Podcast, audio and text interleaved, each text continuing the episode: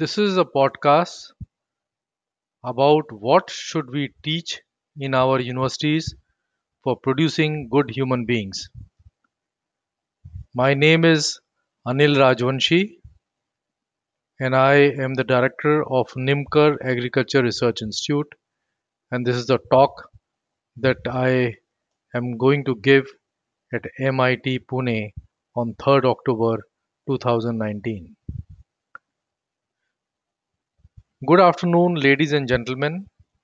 I am delighted to be here with so many distinguished speakers. Before I proceed further, I have to make a confession. I have never been part of any university system in India, so I am not sure why the organizers have put me in this session. Yet I have given innumerable inspirational talks at various universities and institutes like IITs, so I may be partially qualified to speak on what should be taught in these universities. This session is on the need for transformation of universities into centers of learning for holistic human development. The need is definitely there, but the 12 minutes allotted to me, or even a 3 hours discussion, which is the time allotted for this session, cannot do justice to this theme and how to bring about this transformation. Our institutes of higher education are in a mess. We mostly produce mediocre graduates whose only qualification is that they know how to pass an exams and have very little creativity and desire for knowledge. It is not due to any fault of the students, but due to the broken education system.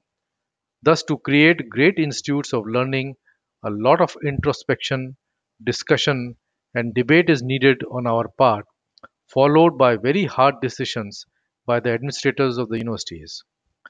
In the limited time allotted to me, I would like to stress on two things. Firstly, great centers of learning and innovation are spearheaded by great teachers. When academic freedom is curbed by excessive bureaucracy, then no university or center of excellence can flourish.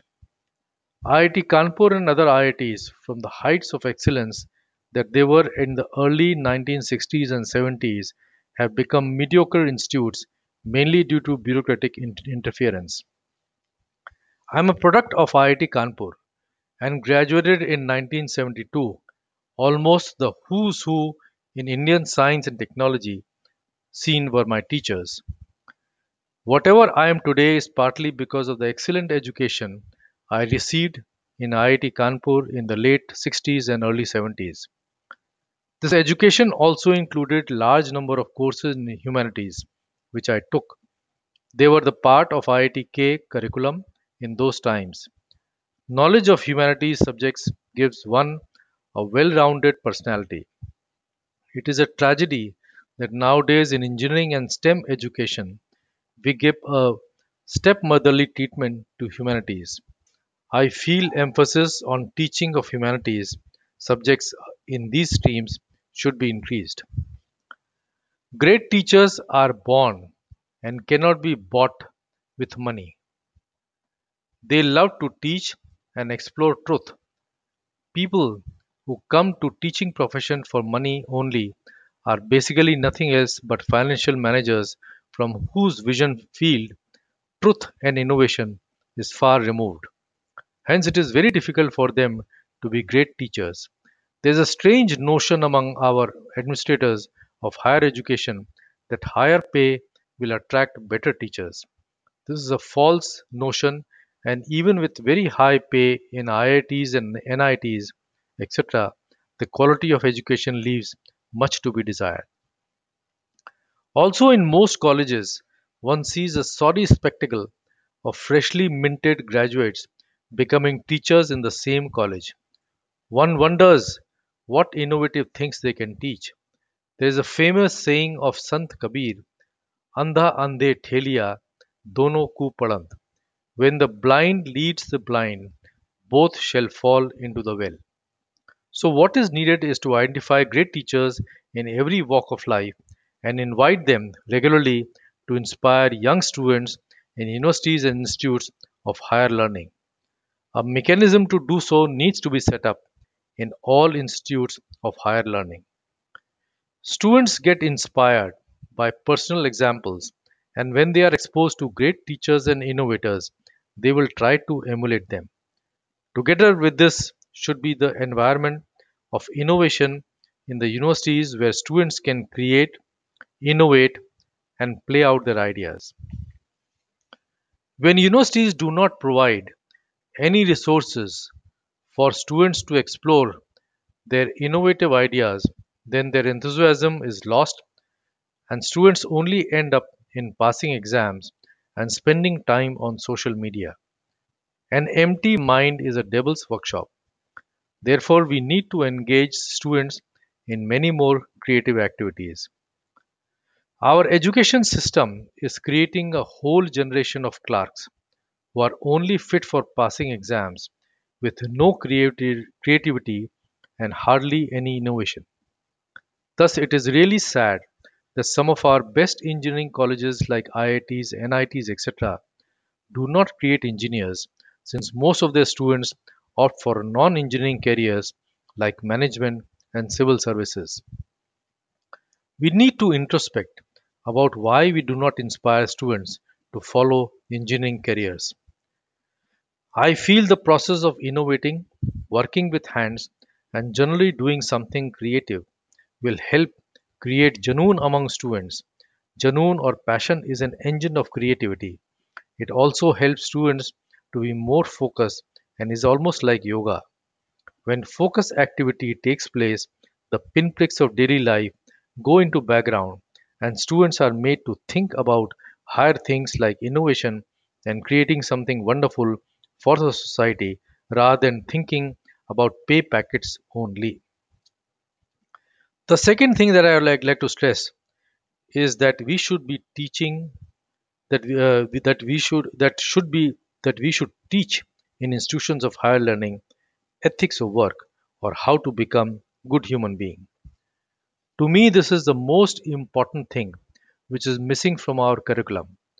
We teach different subjects in classrooms and make students pass exams in these subjects, but what we do not teach them is how to have an ethical behavior and be good human beings. If they work ethically, which means honestly and diligently, then they can do wonderful work in any organization. They will learn the work on the job, but the ethics of work methodology will teach them how to do it conscientiously and honestly. Teaching of ethics should be based on spirituality, spirit of inquiry, and scientific temper. This is what our great Upanishads have taught us to question everything and finally to discover the truth ourselves. This education to question and not to take things on face value or faith is somehow missing in our educational system. I feel in every course that students take, we should teach them ethical behavior through examples of real people. Just giving them another course on ethics will mean more of the same than passing exams. However, if each course has a small section of examples of ethical behavior of great people, then it will be a constant reminder to the students to become like them. These things should be taught right from childhood. In order to teach honesty and ethical behavior, we also need teachers who follow these things in their own life. This is a difficult proposition, but a start has to be made. Together with ethics, we should also emphasize on how spirituality with technology can lead to sustainable development and happiness. I have written about this interplay in many articles since the last 20 years and I have recently published a book on the subject.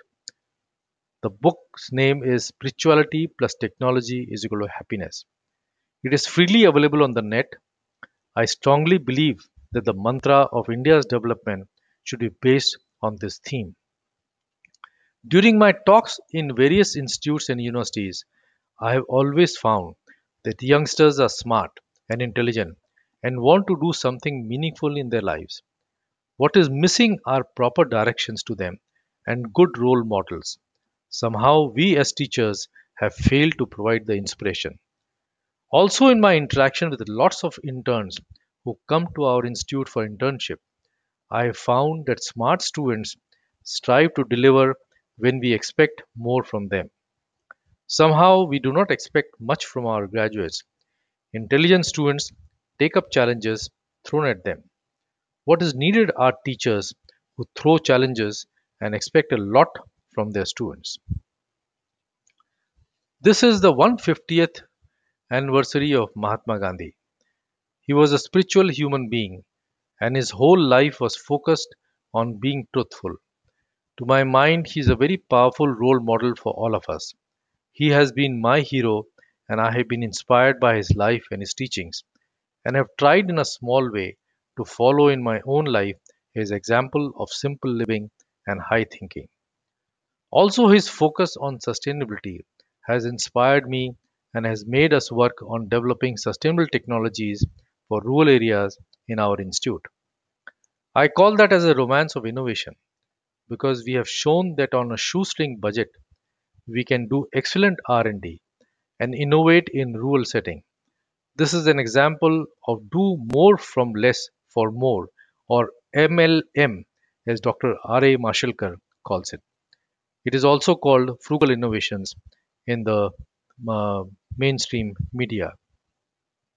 We have been doing this since early 1980s in our institute and I have written a book on this subject entitled Romance of Innovation: A Human Interest Story of Doing R&D in Rural Setting.